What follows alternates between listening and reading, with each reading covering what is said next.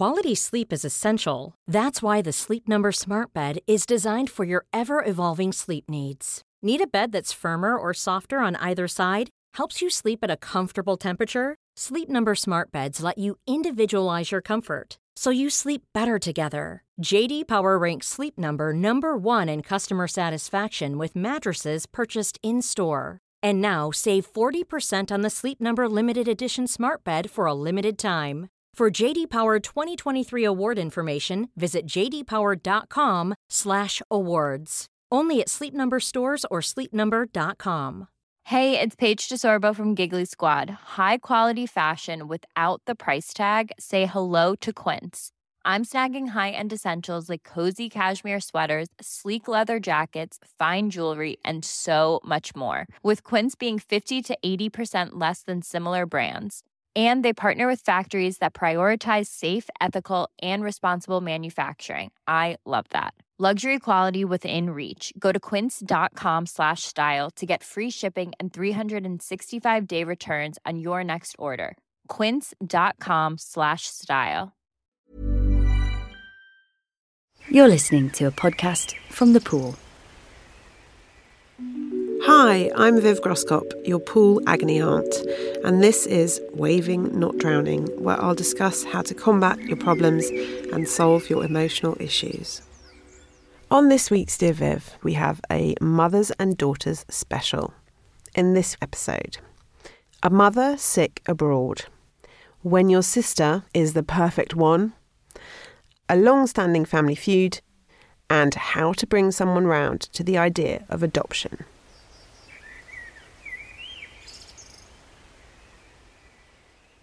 Our first question Dear Viv, I live in a different country to my mum and usually get to visit her twice a year.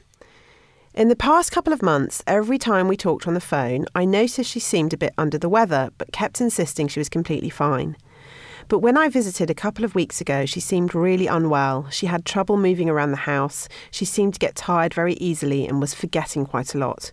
I really think she's not well, but she refuses to tell me what, if anything, is going on. I'm an only child, and she's been living on her own since my dad died five years ago and doesn't want to move to the UK to be nearer to me because she doesn't want the fuss and the upheaval. I don't feel like I can leave my life in England to up sticks and care for her, but I can't cope with the thought of her getting sicker and sicker and being all alone. What should I do? Oh, devoted daughter, my heart goes out to you. This is a really difficult situation, and I'm so sorry you're facing it without your dad. Are there any other relatives you could talk to about this or any friends? This feels like a really hard thing to face alone. I guess the first thing to work out is whether you can have a serious conversation with your mother about this. I know this is really hard to face up to and you won't want to upset her, but it's worrying that you say she was forgetting quite a lot. I don't want to worry you, but I know you will have already thought of this, otherwise, you would not have written this letter. If she has emerging dementia or Alzheimer's, you may not have much time to act, so you need to be brave and get on with it. Eventually, this might turn into a situation where you need power of attorney so that you can look after your mother properly. And it would be so much better if you could discuss this with her while she's well enough. Does she have a friend that she trusts or a relative who could help the two of you to have this conversation? Without this conversation, any other questions about whether your mother should move or whether you should visit her more often and how all that is going to work, well, I think those questions are pointless. There's no sense in rushing ahead until you get her to answer the basic questions about what she wants to happen if her health fails and she can't look after herself. Of course, it's easy for me to write this. These things can be impossible to face, both for family members and for ourselves. And a lot of people remain in denial about these things until it's too late to do anything. Do everything you can to stop this from happening by starting this conversation. I'm sending you lots of love and support. Our next question Dear Viv, my mother won't stop comparing me to my sister. She's four years older than me and has a well paid job, while I'm pursuing a much less lucrative career in theatre.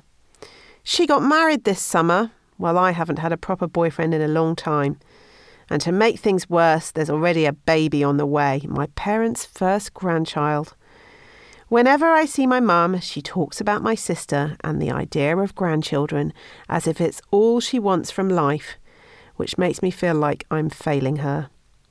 We've never had a very close relationship, so we're not really the kind of people to sit down and have a proper talk about it. What can I do? Oh, you can't say this, so I will.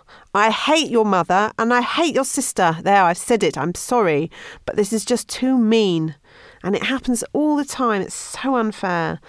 I'm not sure if it's women of a certain generation who are just prone to this kind of comparing or if it was normal at a certain time, 1970s, uh, to do this. But it really has had its day as a parenting technique and it is a shitty way of talking to someone you gave birth to. I'm sorry to be so blunt about this, especially as you sound so lovely and sensitive, but I want to be clear about how intolerable this kind of treatment is.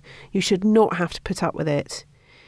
You are good enough and your life is good enough. I don't care if your sister is Beyonce. It would be so weird if your sister was Beyonce. If it is, can you write back and send in a picture to prove it, please? So that is enough of my rant. What to do next? That's what you want to know. This is brutal and you might not like it, but I think you need some distance between yourself and these people. Why spend too much time with someone who makes you feel like a failure, even if that person is your mother? You don't have to tell her or your sister that you're protecting yourself by spending less time in contact with them. Just do it. I really think you need to for the sake of self preservation. So, what can you do? Withdraw, look after yourself, hang out with people who don't constantly ask you if you've got a boyfriend, and live your life how you want to live it and be proud of yourself. Family is family, and it doesn't do to cut yourself off from them unless the circumstances are extreme. But this is also your life, and you deserve to live it happily and without interference from anyone who makes you feel less of a person. Go tear it up, theatre girl. You do not need these people.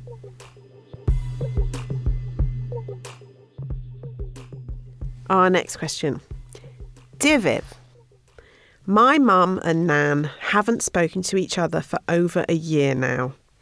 My mum has tried extending an olive branch, but my Nan's having none of it, even though she was the one originally in the wrong. But she's my mum's mum, the only mum she's got and the only one she'll ever have. So, how long should she seek a reconciliation before just accepting it might not ever happen?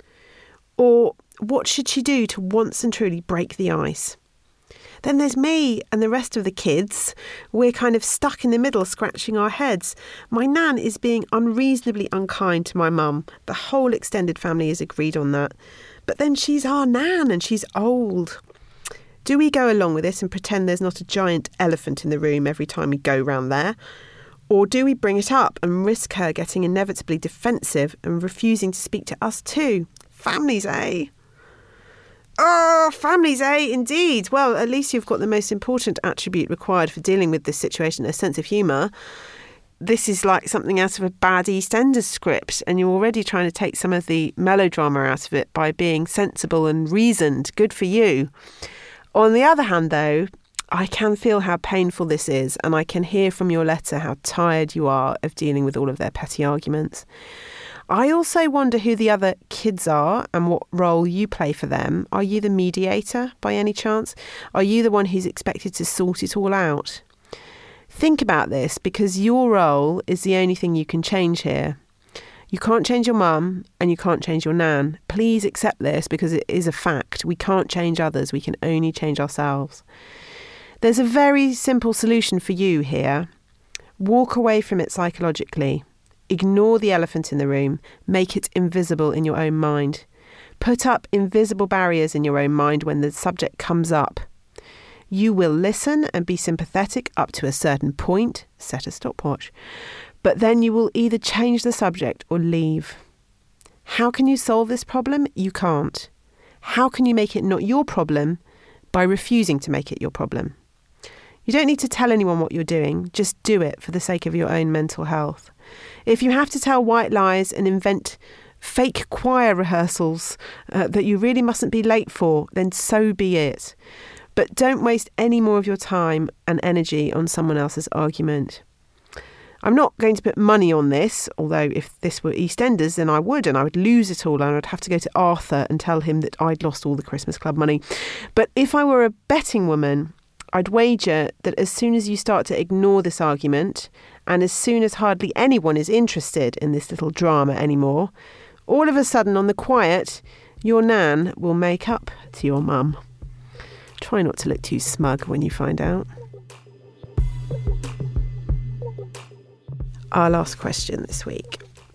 Dear Viv, my husband and I have spent two years trying to conceive to no avail. We've been to the doctors who've told us about our chances and IVF options. Rather than going through an invasive process which isn't even guaranteed to end in a baby, I'm finding myself leaning towards adoption.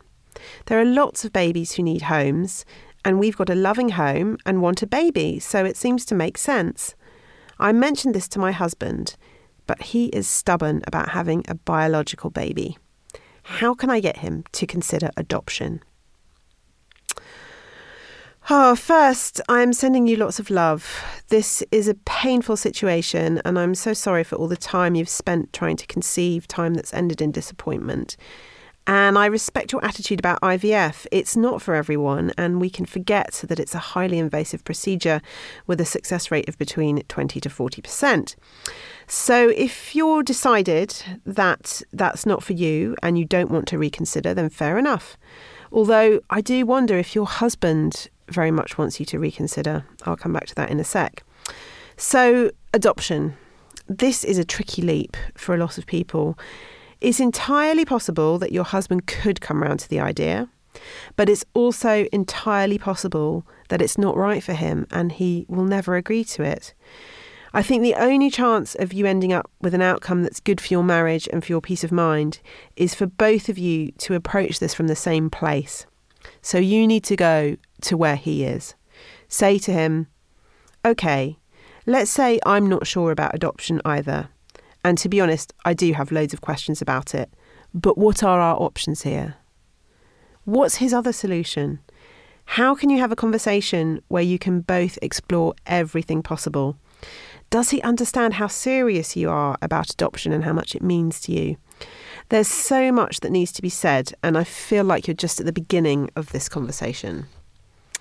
Also, without going behind his back, I wonder if you can approach the possibility of adoption together by finding out together exactly what it would entail. Who's the local authority in charge? What would it involve? How would it change your lives? In short, there's no point in having a huge row about this, only to find out that it's almost impossible to adopt in your area or that you would be ineligible as a couple, for example. It would be good if you could approach all this together with a view to ruling adoption in or out. So I know my answer is not what you are hoping for. How can I get him to consider adoption? You may not be able to get him to consider it, but you should be able to get him to talk about it and to make him understand exactly what your feelings are. I'm sending you all the luck and love in the world. That's all for today. If you have a problem you'd like to submit, please send your email to dearviv at thepoolltd.com or tweet us at thepooluk. Thanks for listening. Join us again soon. And sign in to thepool.com where you can get more content specifically made by us for women like you. We hope we'll see you there. Even when we're on a budget, we still deserve nice things. Quince is a place to scoop up stunning high end goods for 50 to 80% less than similar brands. They have buttery soft cashmere sweaters starting at $50, luxurious Italian leather bags, and so much more. Plus, Quince only works with factories that use safe, ethical, and responsible manufacturing. Get the high-end goods you'll love without the high price tag with Quince. Go to quince.com/style for free shipping and 365-day returns.